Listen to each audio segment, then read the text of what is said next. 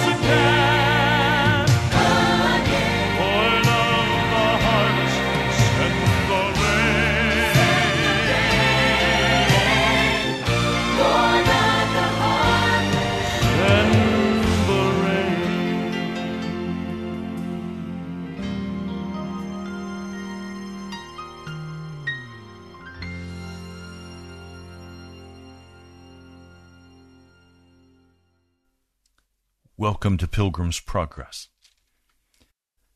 I'm Pastor Ray Greenley from the National Prayer Chapel, and my heart is very disturbed today, upset. Let me tell you why. When I read the scriptures, I read the stories of what Jesus did in his awesome mercy for others. And yet I keep facing the question of how do I help the poor?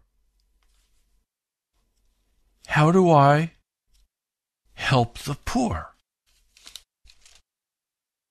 The destitute. It's not enough for me to come and teach you the scriptures and not do something significant to help poor people.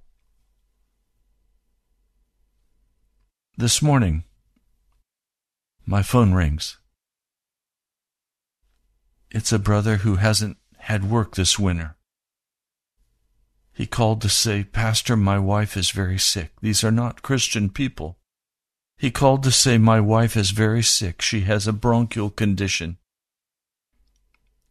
And Pastor, I have I have no money to buy her any medicine and the car is not working. It's broken down. Is there any way you could help me? I need some way to get some Mucinex for my wife. We've got a doctor's appointment for tomorrow. I don't know how we're going to get there, and I don't know how we're going to pay.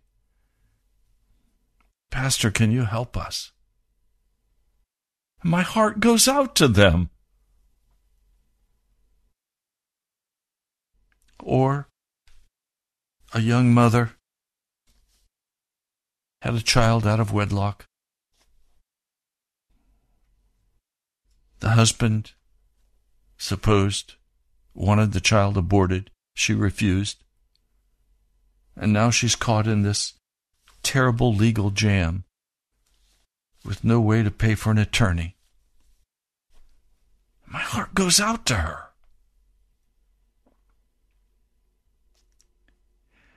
We have many today in our listening audience who are poor, who don't have the resources to continue even living. My heart goes out to you. It seems to me that the word of Scripture is bring ye all the tithes into the storehouse, that there may be food in my house. Right now, there is not food in the house of the Lord. So I'm going to come and I'm going to share with you wonderful truths of Scripture. Things that have touched my heart. Where I'm standing by faith. In Joel, the second chapter, verse 22. There is a scripture that just touches my heart.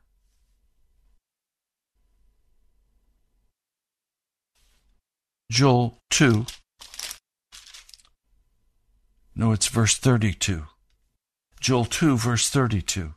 Let me read this for you and everyone who calls on the name of the Lord will be saved. For in Mount Zion and in Jerusalem there will be deliverance, as the Lord has said, among the survivors whom the Lord calls. Well, this is very. This is gospel oriented. Let me show you why in verse 28, I want you to get the context so that you understand what's being said here. And afterward, I will pour out my spirit on all people. Your sons and your daughters will prophesy. Your old men will dream dreams. Your young men will see visions. Even on my servants, both men and women, I will pour out my spirit in those days. Aren't you glad that Jesus doesn't put women down, but instead everywhere lifts them up? Does not tell them to not preach in church, but instead says, I'm going to pour out my spirit on men and women, because both men and women are going to prophesy. That's preaching. My heart goes out today as well to the women who are sitting in congregations where pastors are teaching them an untruth that women are not able to work in the vineyard of God with preaching and teaching, prophesying. But let me go on. I will show wonders in the heavens and on the earth, blood and fire, billows of smoke. The sun will be turned to darkness and the moon to blood before the coming of the great and dreadful day of the Lord. Then this passage and everyone who calls on the name of the Lord will be saved. The context of that is in the last day as the Holy Spirit is being poured out on all flesh. And young men and old men, sons and daughters prophesying. This is describing revival. Any biblical scholar will say this passage deals with revival. It deals also with what Peter said on the day of Pentecost as he quotes this passage to to explain what's happening as the Holy Spirit comes in mighty power at Pentecost. You see now, I don't want revival just to come because because I want the wonder of the presence of God. I want revival to come so that the poor can be cared for and the sick can be healed. How I wish I could go to this precious family this afternoon and lay hands on this woman and by the power of the Spirit heal her. Oh, I'm going to go and I'm going to get them the Mucinex and I'm going to pray for her.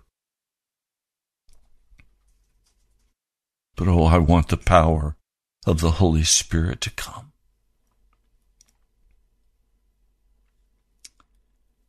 It's very interesting to me that Aimee Semple McPherson, the founder of the Foursquare Gospel Church, it was a time of very painful poverty. And as the Holy Spirit was poured out upon her and upon that, that church, literally thousands and thousands of daughter of dollars flowed through their hands to care for the homeless and the poor. You cannot separate the gospel of Jesus Christ the good news that the kingdom of heaven has come. You cannot separate that good news from the poor. You remember the passage I read for you yesterday where Jesus described why he was coming. And part of why he was coming was to minister to the poor. I love the Salvation Army. I'm disappointed that today most of the Salvation Army is turned into an NGO organization.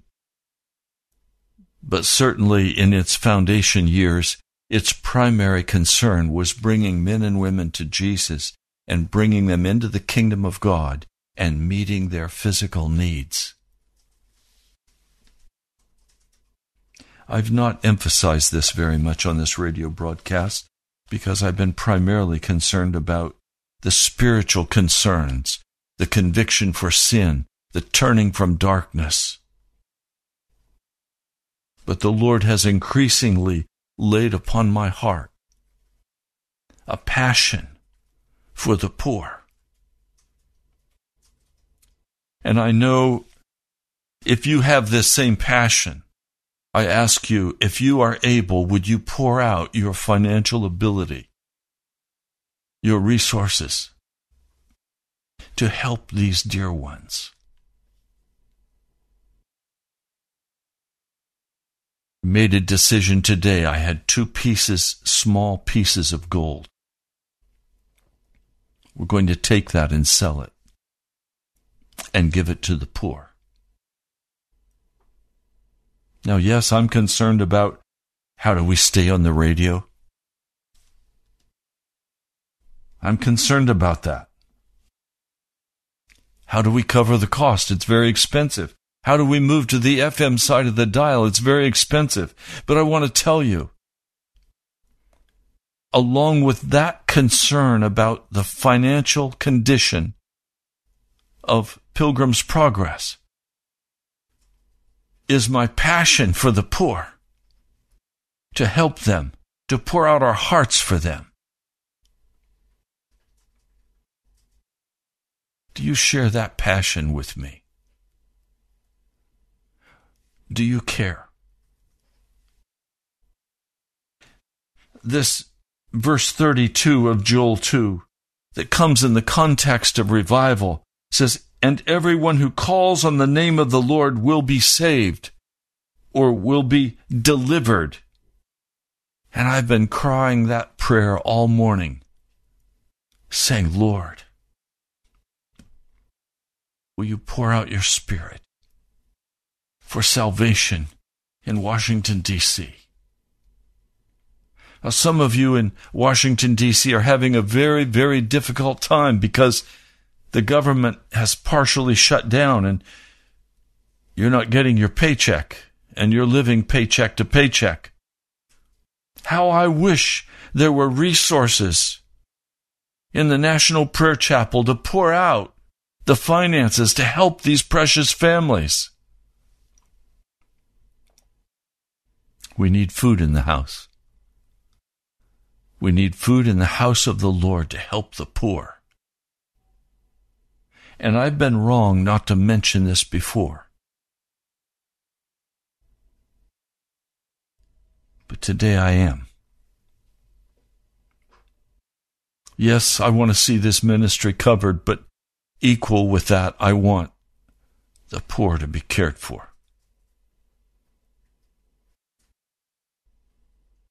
Is that your heart? Well, let me pray, and then I'm going to take you into the scriptures. Almighty God, today I am calling on your name for the poor that I see and know that are personal. I'm asking, Lord, would you save them?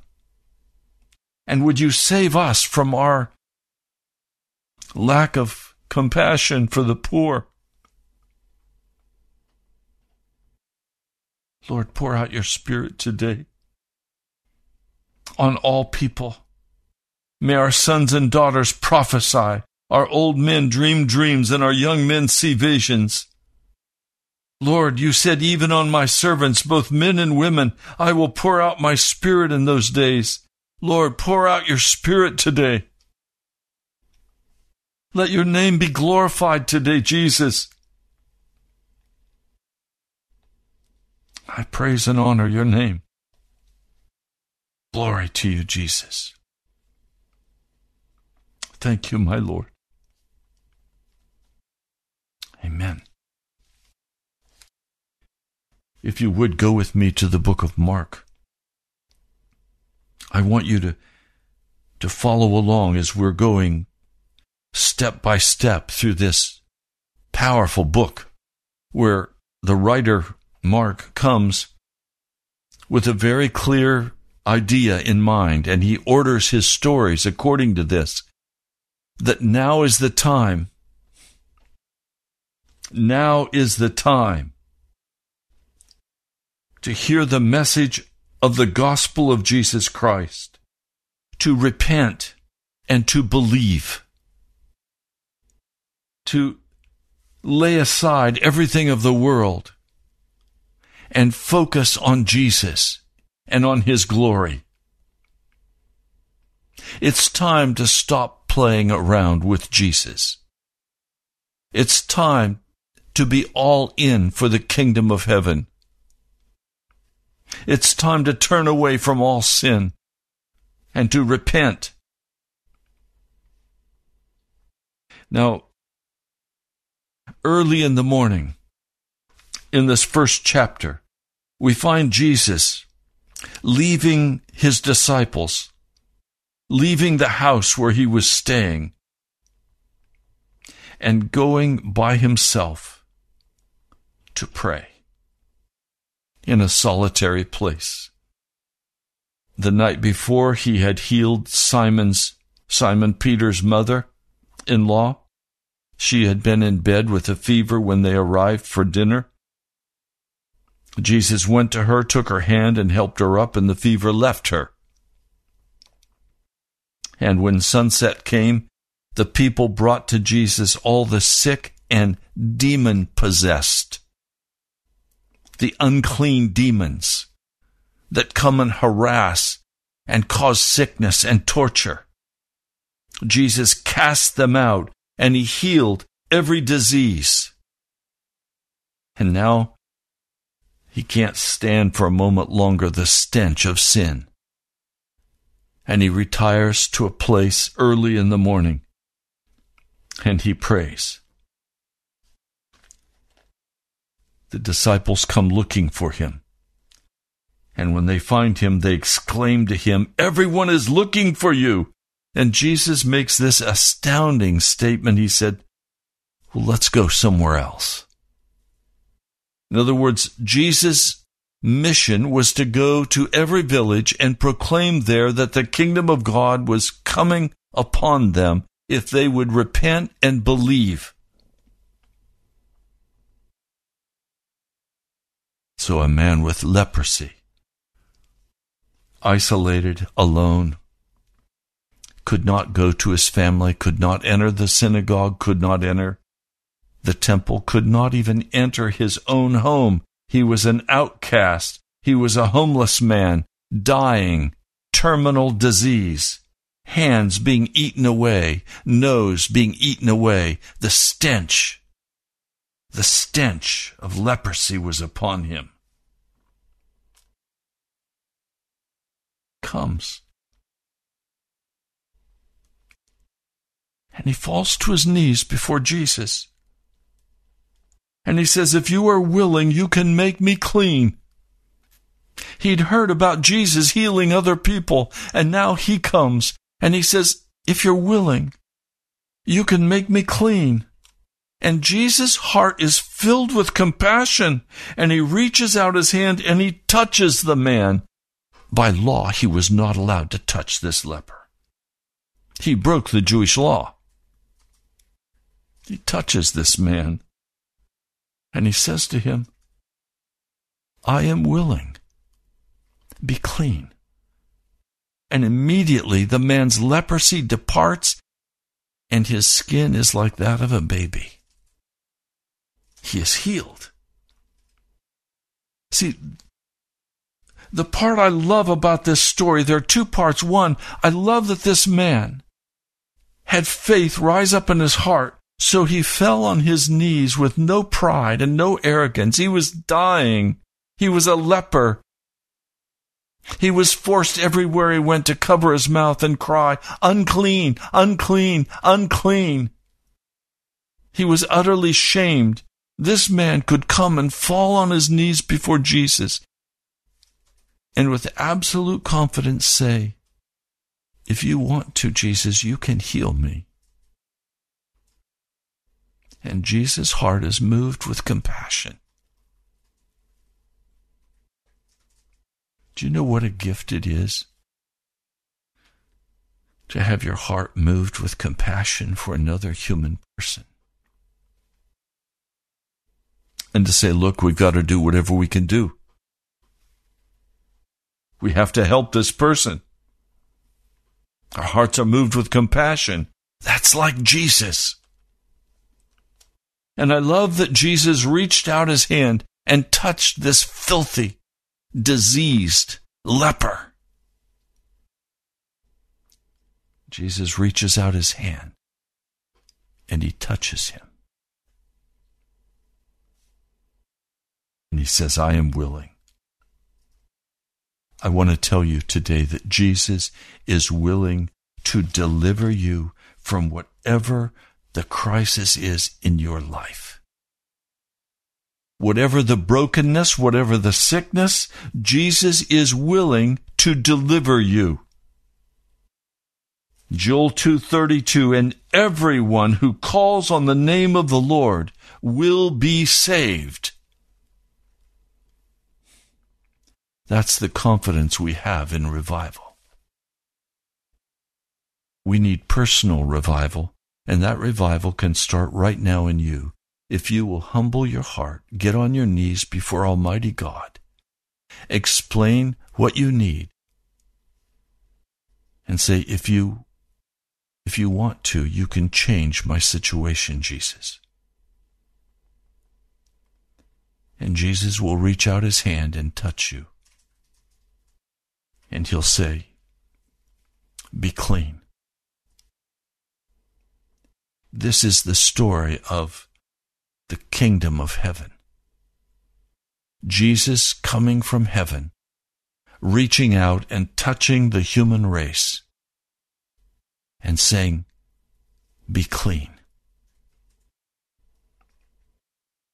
Have your sins removed. Have your sickness removed. Have your spirit of poverty removed have every demonic attack removed the bondage broken, set free. Jesus sends him away to the priest so he can get a certificate of cleansing so that he then will be able to enter into his family again and enter in with his relatives and go to the synagogue again. Now, a few days after this, Jesus again enters Capernaum. Remember, Capernaum is now his home base. The people hear that he has come home. And so many gathered that there was no room left, not even outside the door. And he preached the word to them. Well, what was the Logos that he preached to them? He preached without a doubt that the kingdom of God was coming upon them and that they were being called to repent and to believe the good news and to begin entering with him into the fullness of the kingdom of God. Now, some men, they came bringing him a paralytic or a palsied man. There are different translations of this. They brought him, four of them, each one carrying a corner. I don't know what he was laying on, some kind of some kind of mat, perhaps with sticks running through each side so they could hold on to those sticks and carry him safely. They could not get him to Jesus. And no one wanted to give up their place where they could hear and see what Jesus was doing. They thought this man could wait. Their hearts were not moved with compassion for this man. They are sitting, they are standing, they are struggling to hear Jesus for themselves, and they have no compassion for this man. But these four men who have brought him, their hearts are filled with compassion for their friend. So the scriptures say they went up on the roof and they began to dig through that flat roof. Now I'm sure that made a mess down below. Can you imagine pieces of pieces of wood dropping on the on the people below right in front of Jesus? And they literally made a huge opening in that roof right above Jesus. They had dug through everything that comprised that roof. And they lowered the mat of this paralyzed man. They lowered it. Everyone's attention was now on the roof being torn up. I'm sure Jesus stopped teaching and just stood patiently waiting for this man's coming.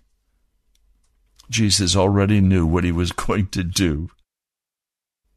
He was going to do what the he was going to do what the what the kingdom of God called for. He was going to show compassion. Jesus sees the faith of these four men as they, I'm sure, shout down, Watch, we're sending him down. And they begin lowering this man. Some people had to move back. There was a shuffling in the crowd. Jesus looks down on this paralytic. And he uses a very familiar term son or my child. Your sins are forgiven. Your sins are forgiven. What did he mean? Well, we have to go to the Greek. the word being used here is aphiemi. It's comprised of two words, apo and hemi. Aphiemi, hemi. Now, these two words together, we're told in the Greek, means separation, putting some distance between, put in motion, send. The basic idea of this word in the Greek that Jesus has used is of an action which causes separation. Literally, aphiemi means to send from oneself, to forsake, to hurl away, to put away, to let alone, to disregard, to put off. It conveys the basic idea of an action which causes separation and refers to total detachment, total separation from a previous location or condition. It means to send forth or away from oneself. It refers to an act of putting something away or laying it aside. In secular Greek, it initially conveyed the sense to throw it out. To throw it out. Or to pick something up and let it drop. To let it go. Now, it's worth noting that the most common way aphiemi is translated in the New American Standard Bible is to go away from a place, to depart from, to remove from all association. So aphiemi literally refers to the act of putting something away or of laying it aside. In this context of this passage, it means that God let go of all of this man's sin. All of his sin against the holiness of God is remitted, it is released.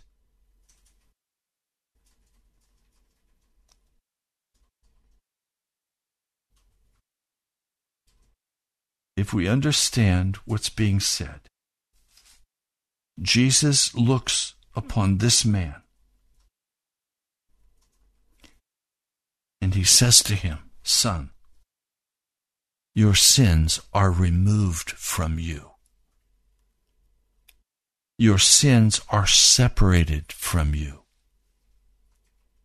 You are now pure. You are now clean.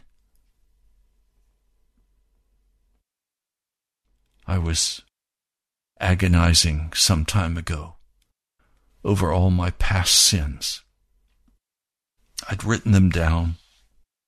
I was going through them one by one, repenting of each sin that I knew I had committed, each person that I knew I'd hurt. I've done this before, where I go back and just struggle through and say, Lord, I made a, I made a terrible mess there. Forgive me. What am I saying? I'm saying, release me from the obligation I incurred by the wickedness of my heart. And very softly in my spirit, I heard the Lord say, I have forgiven you for all of your sin. And I rejoiced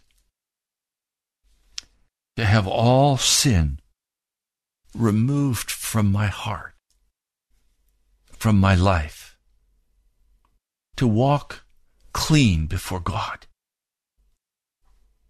to be at peace with the Almighty God. Here's this man laying on the mat, palsied, paralyzed, sick, at the point of death, Four friends have lowered him down in front of Jesus, and Jesus knows that the chief issue on this man's heart is the pain and the anguish of his sin. And so Jesus speaks tenderly to him and says, Son, son,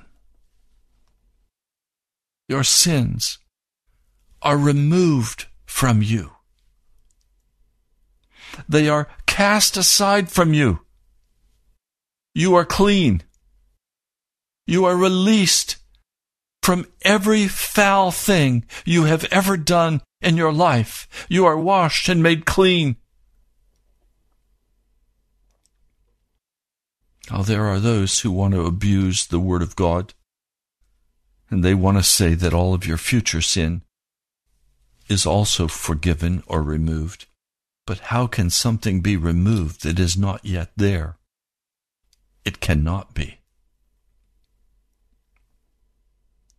It can't be. I heard a preacher recently say, all of your past, present, and future sins are forgiven. And there is no sin that you can commit that would cause you to lose your salvation. You will only lose fellowship with God, but you will always be his child. You will always be saved. You could murder someone and you'd still be saved. There's simply no sin you could commit, no matter how heinous or how horrid. There's no sin you could commit that would cause you to lose your salvation. That man is teaching a lie. He's teaching heresy. It's not biblical. But oh, we rejoice in the Word of God when He says, repent and believe. Repent and believe when you offend the holiness of God. Repent and believe the good news. The kingdom of God has come. I can imagine that this man, laying on this mat, is embarrassed to be in front of everybody. I'm sure he said to his friends, No, no, don't do this. It's okay. They did it anyway. And I can see the tension drain out of this man as Jesus leans over him and says, Son, your sins are removed from you. In other words, you're clean. The sin has been literally taken away from you. It's not that you still walk in your sin. Your sin has been removed from you. You are forgiven. Now, there were some teachers of the law. They were sitting there and they were thinking to themselves, why does this fellow talk like this? He's blaspheming. Who can forgive sins but God alone? Who can remove our guilt but God alone? Who can remove all of the wickedness of our heart but God alone? And immediately in his spirit, Jesus knew what they were thinking in their hearts. And he said to them, Why are you thinking these things? Which is easier to say to the paralytic, Your sins are forgiven, or to say, Get up, take your mat, and walk? Which is easier?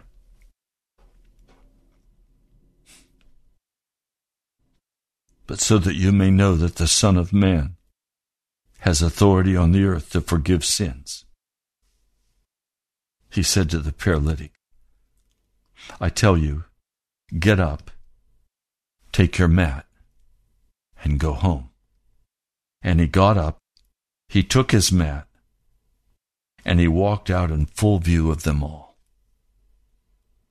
He didn't stay on the mat and his friends pull him back up. I'm sure that crowd just separated as the force of this man healed and restored and joyfully shouting praises to God, made his way out of that house and headed home to his family. What joy!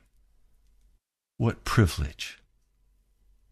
You see, when the kingdom of God comes, the demons are cast out. What is a demon? I like Derek Prince's definition of a demon. He says it's a person who is a spirit, a spirit person. I think he's right. Demons are persons. They have personality. And they desire to bind us, to prevent us from having our sins forgiven, to be filled with guilt and remorse and discouragement and despair. They want to keep us unclean like they themselves are unclean. Every demon in Scripture is referred to as an unclean spirit. Sin is unclean.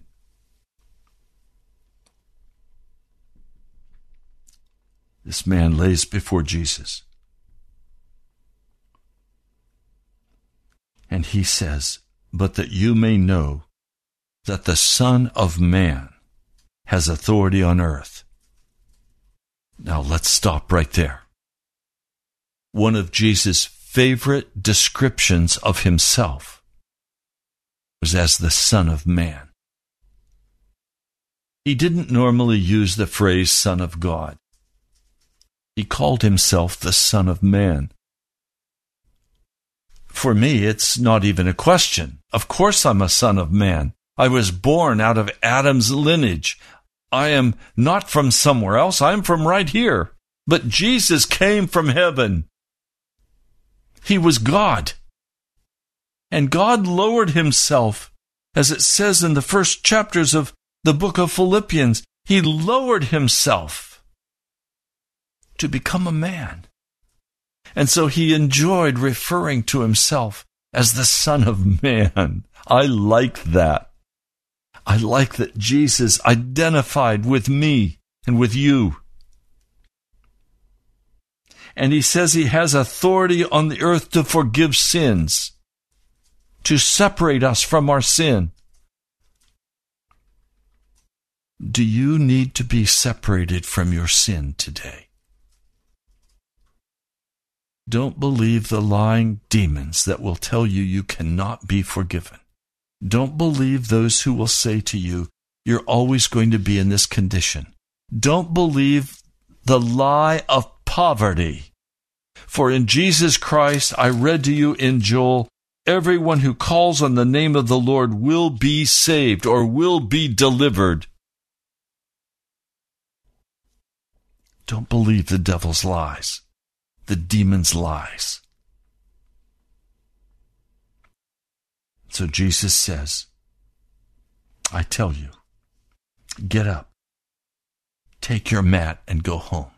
Imagine as these words are spoken over him and the flow of life that begins to pulsate through his whole body as his nerves are enlivened, as the paralysis leaves, as the breathing becomes easy, he is a man who no longer walks in the guilt of sin. He's been washed and made clean by Jesus. And now his body is pulsating with new life and new energy. And he leaps off that, that bed of anguish and pain. And he wraps it up, puts it on his shoulder and in full view of everyone, he walks out. I love this story. Are you paralyzed today? Are you feeling sorry for yourself today? Are you filled with pride today? Ambition? Do you need your sins removed? You need to be forgiven by Jesus? Right now, He's there He's willing to forgive you. Not only is He willing to forgive you, but He's willing to take that paralyzed body, send new life pulsating through it. This is the kingdom of heaven. We don't see much of this today because most of us have been a part of the kingdom of darkness with religiosity and sentimentalism. I hear people say, Oh, Jesus is my best buddy. He's my best friend. Are you kidding me?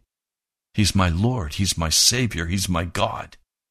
Is he a friend? Oh, yes, he's a friend, but I'm not going to go around shouting that. I'm going to go around shouting glory to the Lord God of heaven and earth. Glory to Jesus, the sacrifice, the lamb sent from heaven to atone for my sins, that he could say to me, Ray, I forgive you for all your sins. What glory to be released from my sin to walk clean before Jesus and before my brothers and sisters.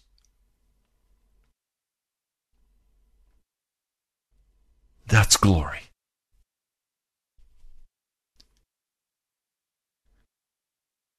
The crowd, they were amazed. And they all began to praise God, saying, We've never seen anything like this.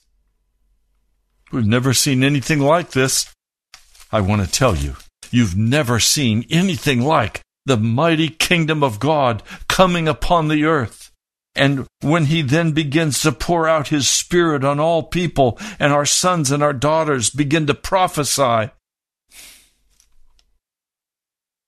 when that daughter begins to prophesy, don't listen to that Pharisee who's going to say to you, Oh, stop. Tell your daughter to be quiet. She can't speak in church. You tell that Pharisee, Get thee behind me, Satan. You don't know the ways of God. Your old men, they're going to dream dreams. Your young men are going to see visions. And even on my servants, both men and women, I will show wonders. I'm going to pour out my spirit.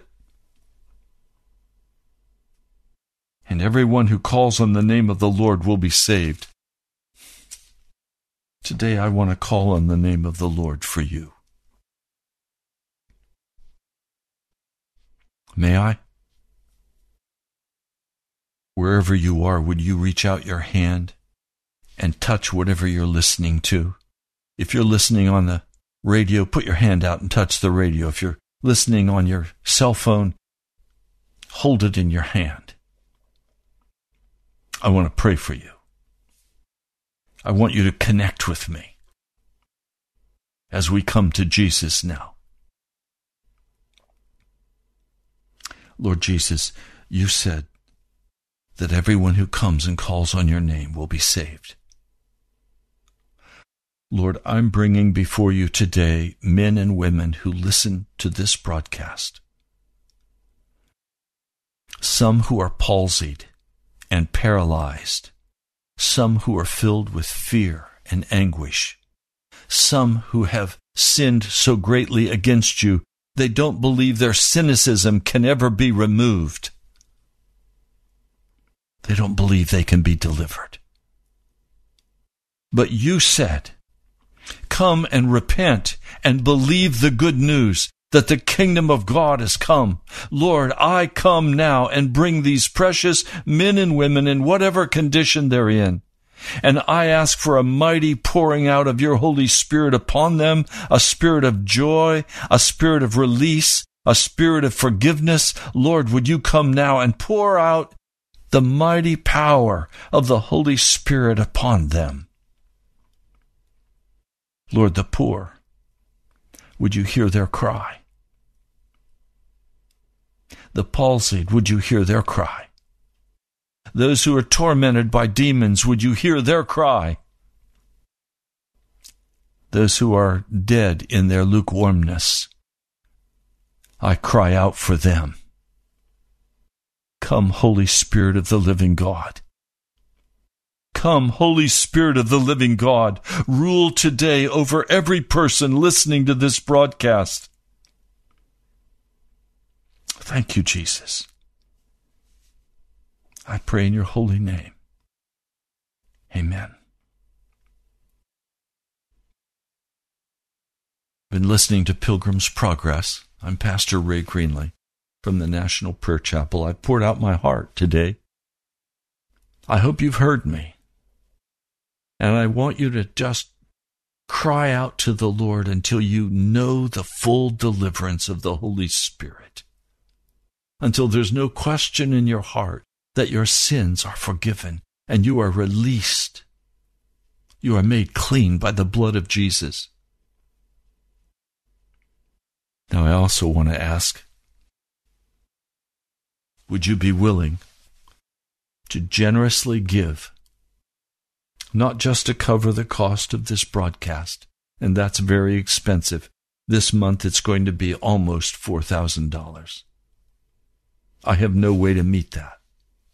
So, yes, I need you to pour out resources to help cover the radio bill. But even beyond that, I'm asking, would you pour out resources that you know I will use direct with no middlemen to help the poor,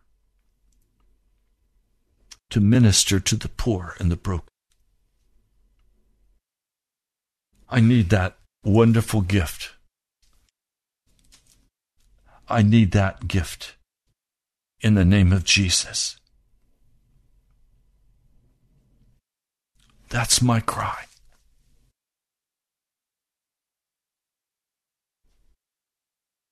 Just a quick note. Uh, my sweetheart, Alexandra, my wife, came back from her trip to New York, where she ministered to her father and to other family members. Her father is not a follower of Jesus. He's very stubborn. And we're praying for him. Would you pray also for him? His name is Hanny. He's Egyptian. Uh, my sweetheart came home and she had a sore throat. So she's not been with me on air. But she will be soon. And I'm I'm just standing by faith today that you've heard the cry of my heart. We can't just be focused on what we need. We've got to be focused on the needs of others. So that's why I've shared this with you today. You can write to me at the National Prayer Chapel, Post Office Box 2346, Woodbridge, Virginia. National Prayer Chapel, Post Office Box 2346, Woodbridge, Virginia. And again, as normal, I'm crying out that Jesus would open the way for us to go to the FM side of the dial. It's a much larger possibility of people hearing. It's the marketplace of Washington for Christian radio. Would you pray for me? And would you help the poor? Would you help keep this broadcast on the air? God bless you, my brother, my sister. I love you. I'll talk to you soon. Now unto him who is able to keep you from falling and to present you blameless before the presence of his glory.